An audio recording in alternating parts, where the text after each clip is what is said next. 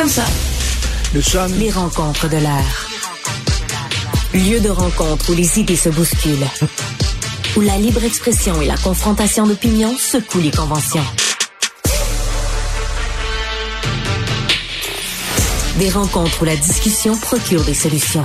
Des rencontres où la diversité de positions enrichit la compréhension. Les rencontres de l'art. Nous sommes avec euh, Marie et Jean-François. Euh, Marie, si mon fils, euh, s'il avait onze ans, puis il était euh, victime d'intimidation à répétition, euh, écoute, je pense que j'aurais des réflexes, moi aussi, là, de peut-être débarquer, puis de, de, de, de dire ce que je pense euh, à, à, au petit, au petit Chris qui l'intimide. Qu'est-ce que tu en penses, Marie?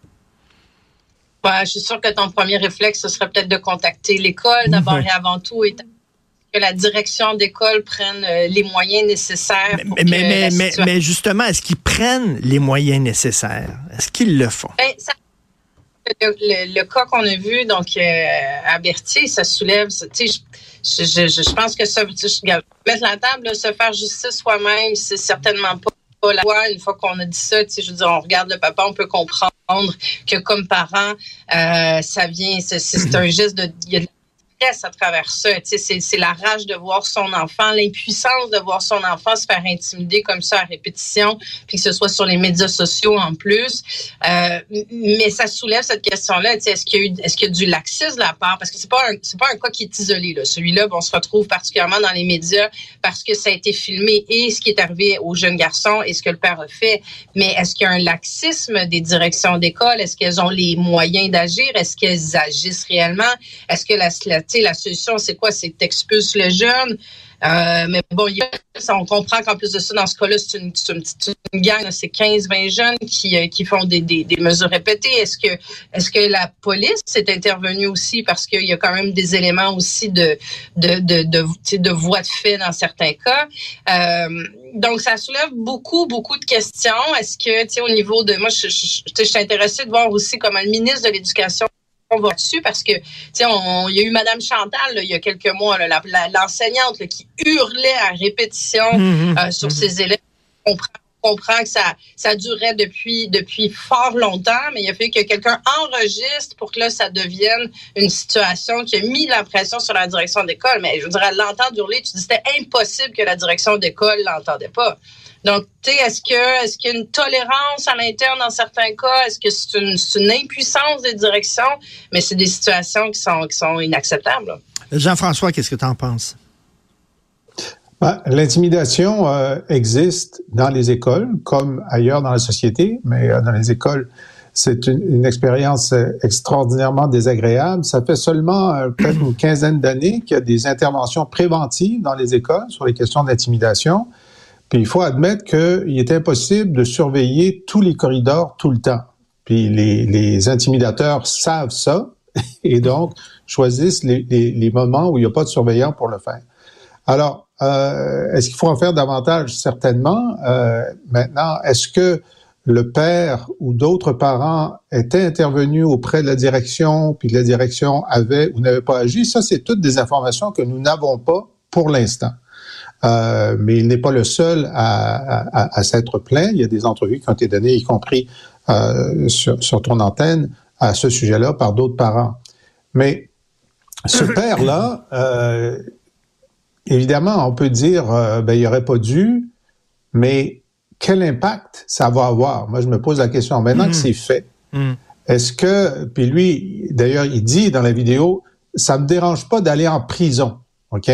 Je tiens à, à poser ce geste-là, je me mets à risque en, en, en bousculant et en criant envers ce, ce, ce garçon qui semblait être le leader du groupe d'intimidateurs. Est-ce que ce garçon-là, maintenant, a peur puis va arrêter d'intimider? Est-ce qu'il a eu sa leçon? Est-ce que, puisqu'on en parle partout, d'autres intimidateurs dans d'autres écoles se disent « Oups, il faudrait peut-être que j'arrête parce que si ça, si, si y a un père qui décide de venir me bousculer, Euh, ça va mal se passer pour moi », je dis pas que ça fait partie de la réponse et je, je n'encourage personne à le faire. Mais maintenant que c'est fait, je serais quand même curieux de savoir quel, quel impact de dissuasion ça peut avoir. Et, et Marie, on sentait, dans, tu sais, t'as entendu le père, le, le, le vidéo, on sentait dans sa voix que c'était peut-être pas la première fois que son fils se faisait intimider, là. Tu sentais un, un désespoir, là, vraiment, là. Tu sais, savoir que ton enfant se lève le matin, il y en a qui vomissent, là, avant d'aller à l'école. Ils ont peur, ils dorment pas, ils pleurent. C'est une terreur pour eux autres. Alors, et voir ton enfant souffrir comme ça, jour après jour après jour, tu peux comprendre, et ça n'excuse pas du tout le geste qui était posé, mais tu peux comprendre qu'à un moment donné, un parent dit « Hey, fais pas ça à mon enfant, là. » Non, mais en même temps, tu sais, je, je, j'en suis, moi, avec Jean-François, sur le fait qu'on ne sait pas ce qui... On a, on a très, très peu de détails sur ouais. ce qui s'est passé avant cette intervention-là. Donc, est-ce que le père, ça faisait euh, cinq fois qu'il, euh, qu'il appelait, qu'il contactait la direction de l'école, qu'il demandait des interventions de l'école, il n'y avait pas d'intervention ou il n'y avait pas porter fruit, puis à un moment donné, ça, c'est une espèce de trop plein de, de, de colère, de rage, d'impuissance qui est sorti. Bon, si c'est ça, je veux dire, soit c'est, c'est, c'est une chose, mais si euh, il a décidé de se lever un matin puis de se faire justice lui-même, c'en est une autre, tu vois. Je, pour moi, c'est, c'est, il y a, il y a peut-être, est-ce que, les, est-ce que, est-ce que euh, les étapes qui auraient dû être faites au préalable ont été faites? Puis encore là, tu sais, je veux pas, je veux pas lancer la pierre à ce, à ce papa-là, mais moi, je, je tu sais, j'entends la question que Jean-François pose. Ben, il y a deux réponses à ta question, Jean-François. C'est, est-ce que oui, ça va avoir calmé le jeune, ça va avoir calmé les intimidateurs, ou au contraire, parce que ces jeunes-là, souvent, ont des parents. Est-ce que des parents, euh, tu sais, euh, puis encore là, je veux dire, il y a sûrement plein de parents qui sont dépassés ou qui sont pas au courant que leurs enfants sont des intimidateurs. Mais il y en a peut-être d'autres qui sont aussi des bullies dans la vie, puis ouais. qui vont aller dire ouais. à leur père, regarde, agir à papa, tu continues, Hugo, mon gars, tu sais. On sait pas ce genre d'intervention-là, si c'est positif ou pas, tu sais. Je veux dire, c'est pour ça qu'il y a des, il y a des crowds pour faire les choses aussi, donc c'est... Et, et, euh, et, et autre sujet, autre sujet, Jean-François, quand tu t'es lancé en politique, est-ce que c'est parce qu'il y avait une cause qui te tenait à cœur, la cause de la souveraineté, ou tu te sentais investi d'une mission? Parce que Denis Coderre, c'est ben, ça qu'il a dit, il a été investi d'une mission, c'est de sauver le Québec des affres et du gouffre de la souveraineté. Ben, écoute, euh, moi, j'avais pas la prétention d'être investi d'une mission, mais il y a, y a une part de missionnariat, évidemment, dans l'engagement politique, surtout pour une cause euh, qui, qui est aussi difficile, hein, parce que c'est, c'était quand même... Il y a des gens qui ont, qui ont fait des choix. Je me souviens, M. Parizeau, par exemple, quand il a fait le choix, jeune économiste brillant, de devenir souverainiste, il a écarté le fait de devenir un grand banquier euh, à la Banque du Canada. Mais un, un, il avait fait un, un truc à la Banque du Canada et son patron disait, lui, c'est un prochain euh, euh, président de la Banque du Canada. Et puis donc, il a fait, il a fait un, un choix de missionnaire pour, pour l'indépendance. Mais Euh, moi, quand je me suis lancé en politique, je me suis dit, il faut que chaque voix compte. Il faut que j'additionne ma voix aux autres voix pour faire battre Jean Charest. Moi, je, je trouvais que c'était, c'était essentiel, puis essayer de contribuer à faire du Québec un pays. Pour euh, pour Denis, euh, je trouve que il, il se il voit qu'il n'y a pas de bons défenseurs du Canada en ce moment dans l'offre politique québécoise, et il a raison. Il a raison. Euh, Justin Trudeau n'a pas une grande crédibilité à l'extérieur de ses électeurs. Euh, euh, euh, François Legault, ben, c'est un ancien séparatiste. Alors, est-ce qu'on peut vraiment le croire lorsqu'il défend le Canada? Il le défend très mal. Il n'y a pas d'amour pour le Canada. Il y a pas, cette vision-là n'existe pas. Donc, effectivement, il y a une place à prendre. Est-ce que Denis Coderre Mais... est celui qui peut la prendre? Il a certainement, personne ne doute de sa foi canadienne. Maintenant, est-ce qu'il sera convaincant? Ça, c'est une autre question. Marie, d'ailleurs, il dit que le P Q est beaucoup trop à gauche. Est-ce que c'est de la faute de Jean-François Lisée, ça, Marie? Le P L Q, il dit que le P L Q est trop à gauche aussi. Oui. Est-ce que c'est la faute de Marie Montpetit? Oui, c'est moi qui pousse. Écoute, je t'écoute parler, Jean-François. Tu, tu, as, une, tu as une élégance pour... Euh, Pour, pour commenter cette sortie de Denis Coderre. Je t'admire beaucoup pour ça. Écoute, moi, j'ai, j'ai lu ça ce matin. Je dois avouer que ça m'a mis particulièrement de bonne humeur, mais, mais, mais, mais, mais j'en ai ri. Et rit, là, de ce, de ce lancement du, du mouvement non merci. Je me disais, il y a juste, il y a juste Denis Coderre qui peut te sortir avec une affaire comme ça, puis se présenter à l'Assemblée nationale aujourd'hui, prendre tout, tout l'espace du Parti libéral du Québec. Puis je, je, j'ai eu plein de réactions de, de militants libéraux qui me disaient « Non, merci, Denis. » Tu sais, c'est, c'est, oui. C'est bon. Oui, c'est ça. Il faut lui donner c'est ça. Denis, écoute, il y a une place à prendre, il la prend, mais là, est-ce que, tu sais, c'est pas un peu tôt pour agiter euh, le, le, l'épouvantail euh, référendaire? Euh, mais écoute, il, il essaie de se trouver, mais... euh, il essaie de se trouver une place. Mais, il, mais, il, mais Marie, écoute, Marie, il semble plus optimiste même que Paul Saint-Pierre Plamondon sur l'arrivée de l'indépendance.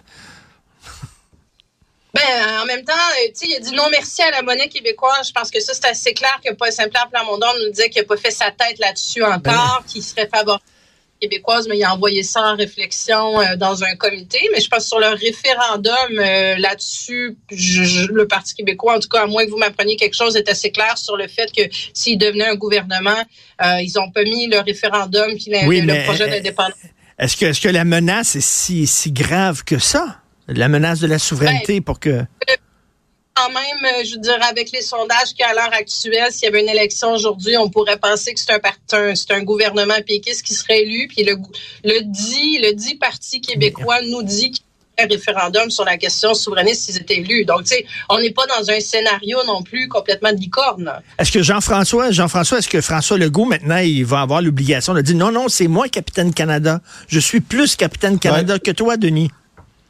Ben, de toute façon, il y a beaucoup de difficultés avec ce dossier-là. La semaine dernière, il a répondu « Je suis le capitaine Québec du Québec dans le Canada ». Bon, ça se met difficilement sur un macaron, mais c'est effectivement sa position. Et c'est, c'est ce, que, ce qui le disqualifie, d'après moi, pour être une force fédéraliste crédible. Alors, euh, Denis Coderre, moi, je pense que... Bon, d'abord, euh, Marie a raison. Si les sondages restent comme ils le sont, ça veut dire que la, la, la discussion, la question de l'urne dans deux ans et demi, ça va être « Est-ce que vous voulez d'un référendum sur l'indépendance? » Ça va être ça, la question de l'urne. Puis là, il y a du monde qui va dire « Ah oui, mais moi, je vais voter P Q, puis je voterai non au référendum. » Ben, ça, c'est une, c'est une façon de le voir. Mais c'est certain que le sujet va devenir le sujet oui. principal de la campagne et ensuite d'un gouvernement péquiste, parce qu'ils veulent faire ça dans un... Alors, ce que fait Denis Coderre, c'est simplement être, disons, le premier sur la vague, puis dire, ça va être ça l'enjeu, moi je suis l'homme pour porter cet enjeu. Et donc, l'avenir va lui donner raison, parce que c'est ça qui va se passer. Donc, mais moi, je ne le blâme pas de se positionner de cette façon-là. Puis évidemment, le non merci, euh, je trouve ça très, très intéressant ce que tu dis, Marie, qu'il y a des libéraux qui ont dit ça, mais ils vont dire oui, pense... merci. À qui? Mais... À qui vont-ils dire oui, merci? C'est ça la question. Et Marie, il faut le dire quand même, il est très divertissant, Denis Coderre. Ben, écoute, il a, il faut, faut lui donner le fait qu'il, il, c'est une bête politique, Denis Coderre. C'est une bête politique. Il est capable d'avoir, il a le, le sens de la formule. Bon, beaucoup de formules creuses, si tu veux mon avis bien personnel. Mais il a le sens du punch. Il attire les médias. Tu sais, juste le fait de se présenter à l'Assemblée nationale aujourd'hui, ben, c'est la nouvelle, là, sur la colline en ce moment. Puis là, ben, il va aller faire des, des mêlées de presse impromptues. Puis il est à la période de questions. Puis il va aller chercher la visibilité. Tu sais, quand il est allé à la, chercher sa carte de membre à la permanence du Parti libéral du Québec, tu sais, je veux dire, juste ça, il a réussi à faire une nouvelle en, en, en, en allant chercher une carte de membre à Saint-Pierre. Je veux dire, il faut quand même le faire, tu sais, alors que tu as des candidats. C'est ça, c'est ça. Est-ce que ça donnera quelque chose pour voir? Je suis pas sûre que ça excite beaucoup les libéraux à l'heure actuelle, mais ouais. ça reste qu'il est encore le seul Qui, qui, qui est présent en ce moment. Là. Ben, la question euh, que Jean-François a posée est très actuelle, c'est-à-dire très pertinente. À qui vont dire oui, merci, les libéraux? C'est ça la question, c'est ça qu'on attend. Merci beaucoup à vous deux. Merci beaucoup d'ailleurs. Oui, on se voit demain. Merci, oui, merci. À demain. Oui, merci. À demain. Merci à l'équipe formidable avec qui je travaille, à la recherche, Marianne Bessette, Maximil Sayer, Florence Lamoureux. Merci beaucoup à la réalisation de la mise en onde, Jean-François Roy, euh, Tristan Brunet Dupont, merci. Euh, on se parle la prochaine fois. Merci d'avoir écouté.